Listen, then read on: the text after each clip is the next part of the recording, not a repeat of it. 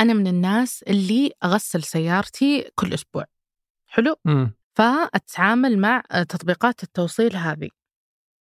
فما هي أأمن الطرق اللي أنت تغسل فيها سيارتك بدون ما تدخل السيارة جوا البيت؟ يعني أنا ساكن في شقة في سيارتي أصلا تحت العمارة. فيعني ال- ال- ال- الحالة التي تنطبق علي. ثاني شيء والشيء اللي اكتشفته إنه يختلف بين جدة والرياض؟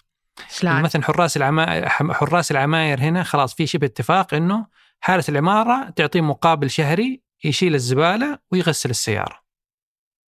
الله. فهنا هذا في جدة يعني خلاص إنه حارس العمارة هو يغسل السيارة. خلاص هو أنت تنزل الصباح سيارتك من برا مغسلة تبغاه يمسح السيارة مثلا قبل في الليلة اللي قبلها تناديه تعال خذ والصباح لما تغسل مسح السيارة من جوا. فهذا خلاص إنه اتفاق شهري بحسب حتى المنطقة. مثلا إذا أنت ساكنة في الشمال ممكن تعطي الحارس 100 ريال وإذا أنت مثلا ساكنة مثلا في الجنوب تلاقي الحارس يقبل ب 50 ريال مثلا. آه آه، شمال أغنياء في الشهر. شمال أغنياء. إيه. يا دائما في كل مدن تلاقي الشمال أغنياء والجنوب هم الناس على على قد الحال. طب والشرق؟ الشرق على حسب. إذا أنت في الشرقية أظن في الشرق يعني المريشين حيكونوا على البحر والغرب حيكونوا بعيدين على البحر. طب والرياض؟ الرياض ما الرياض الشرق في لبن هذا بودكاست الفجر من ثمانية. بودكاست فجر كل يوم نسرد لكم فيه سياق الأخبار اللي تهمكم. معكم أنا وفاء عبد العالي. وأنا ثمود بن محفوظ. قهوة الصباح وأجود محاصيل البن المختص تلاقيها في خطوة جمل. اعرف أقرب فرع لك من الرابط في وصف الحلقة.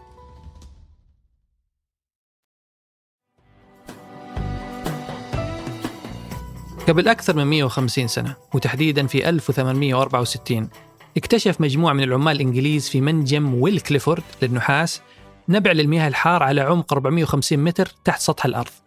وقررت إدارة عمال المنجم في هذه المقاطعة في إنجلترا أنها ترسل عينات من المياه الساخنة للمختبرات. وبعد الاختبارات أثبتت النتائج أن عينات المياه هذه تحتوي على نسبة كبيرة من الليثيوم. وكانت نسبة الليثيوم في هذا المنجم أعلى بثمانية إلى عشر مرات لكل جالون من نسبة الليثيوم اللي اكتشفوها في ينابيع أخرى. في وقتها العلماء اعتقدوا أن هذه الكميات المتوفرة من هذا المعدن حتصير ذات قيمة تجارية كبيرة في يوم من الأيام. لكن أنه إنجلترا في هذاك الوقت ما كانت تحتاج هذا المعدن. وهذا الشيء خلى الينابيع اللي تحتوي على الليثيوم غير مستغلة لأكثر من 150 عام.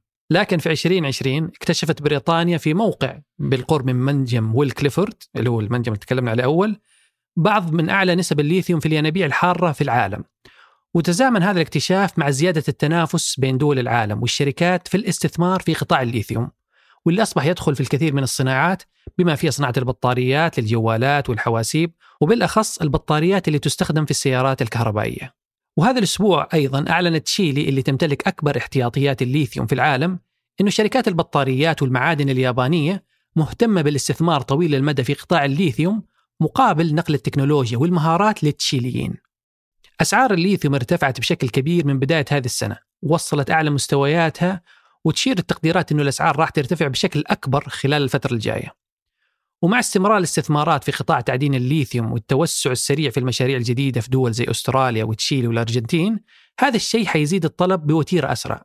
أضف إلى ذلك أن التنافس بين أمريكا والصين ساهم في رفع الأسعار في هذا القطاع لأكثر من 11 ضعف في آخر سنتين. فبعد ما كان سعر الطن 6000 دولار في 2020 وصل في 2022 إلى أكثر من 70 ألف دولار ويتوقع الخبراء أن الأسعار راح تواصل الارتفاع في السنوات القادمة خصوصا مع زيادة استخدام السيارات الكهربائية كبديل للسيارات اللي تعتمد على الوقود. البيانات تشير أن أمريكا اللاتينية تمتلك 60% من موارد الليثيوم في العالم وتعتبر بوليفيا والأرجنتين وتشيلي اللي يطلق عليها مثلث الليثيوم هي الدول الرئيسية اللي يعتمد عليها العالم في صناعة البطاريات.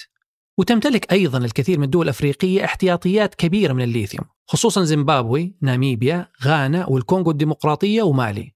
وأيضا دخلت أستراليا خط المنافسة بعد ما اكتشفت احتياطيات كبيرة من الليثيوم وتتجه لاستخدام الليثيوم كثروة بديلة عن الفحم الحجري. عموما تواجه هذه الدول تحديات في الإنتاج فمن بين التحديات هو أن الطرق التقليدية لاستخراج الليثيوم مكلفة والتحدي الآخر هو أن التنقيب عن الليثيوم في الصخور الصلبة يدمر مساحات كبيرة من الأراضي ويستهلك كميات كبيرة من المياه العذبة بالإضافة إلى تأثيراته البيئية. لأنه إنتاج طن من الليثيوم يتسبب في إطلاق 15 طن من ثاني أكسيد الكربون. ولأنه استخراج الليثيوم زي ما ذكرنا يستهلك كميات ضخمة من المياه فإنه هذا الشيء يؤثر على موارد المجتمعات المحلية اللي تستخدم أو تحتاج هذه المياه. لكن يبقى الخطر الأكبر اللي يواجه الشركات خصوصا قطاع السيارات الكهربائية هو ارتفاع تكاليف الخام.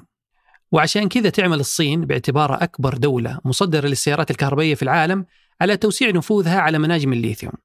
والخبراء يقولون إنه من خلال هذه الخطوات الصين راح تستحوذ على ثلث المعروض من الليثيوم بحلول العام 2025 وبالإضافة لذلك فإنه هذه الخطوة حتزيد من حصة الصين من المعادن الضرورية لبطاريات السيارات الكهربائية إلى 32% من الإمدادات العالمية.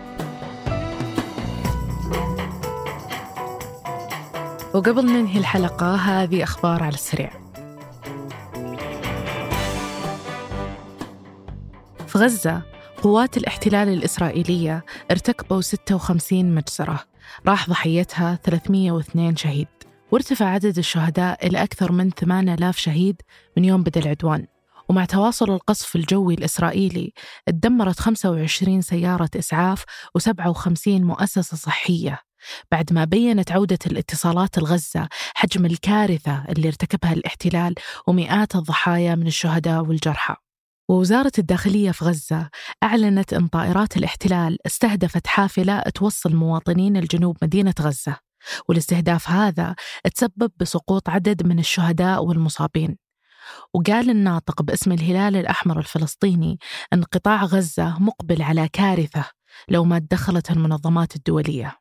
وقال بعد أن قوات الاحتلال تخطط أنها تقصف مستشفى القدس بعد ما أرسلت تهديدات بضرورة الإخلاء الفوري. والناطق أكد أنها من الصعب جدا إخلاء المستشفى لوجود مئات المصابين فيه. وتكلم عن القلق المتزايد عند 14 ألف نازح قريبين من المستشفى بسبب التهديدات الإسرائيلية.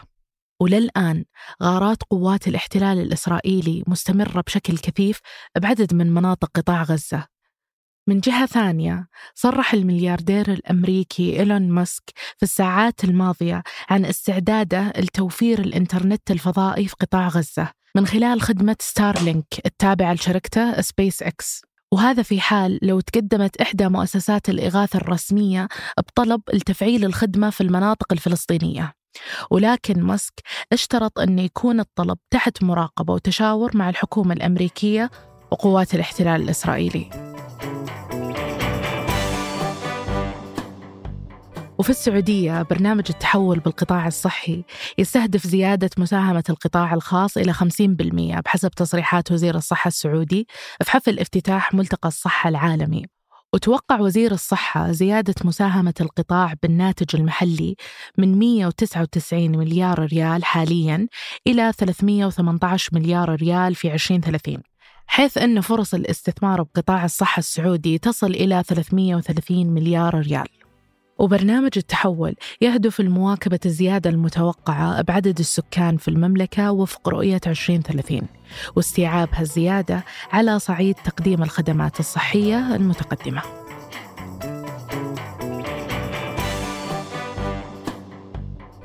أنتج هذه الحلقة تركي البلوشي وريناد العيسى وقدمتها أنا ثمود بن محفوظ وأنا وفاء عبد العالي وحررها جميل عبد الأحد وهندسها صوتيا محمد الحسن. نشوفكم بكرة الفجر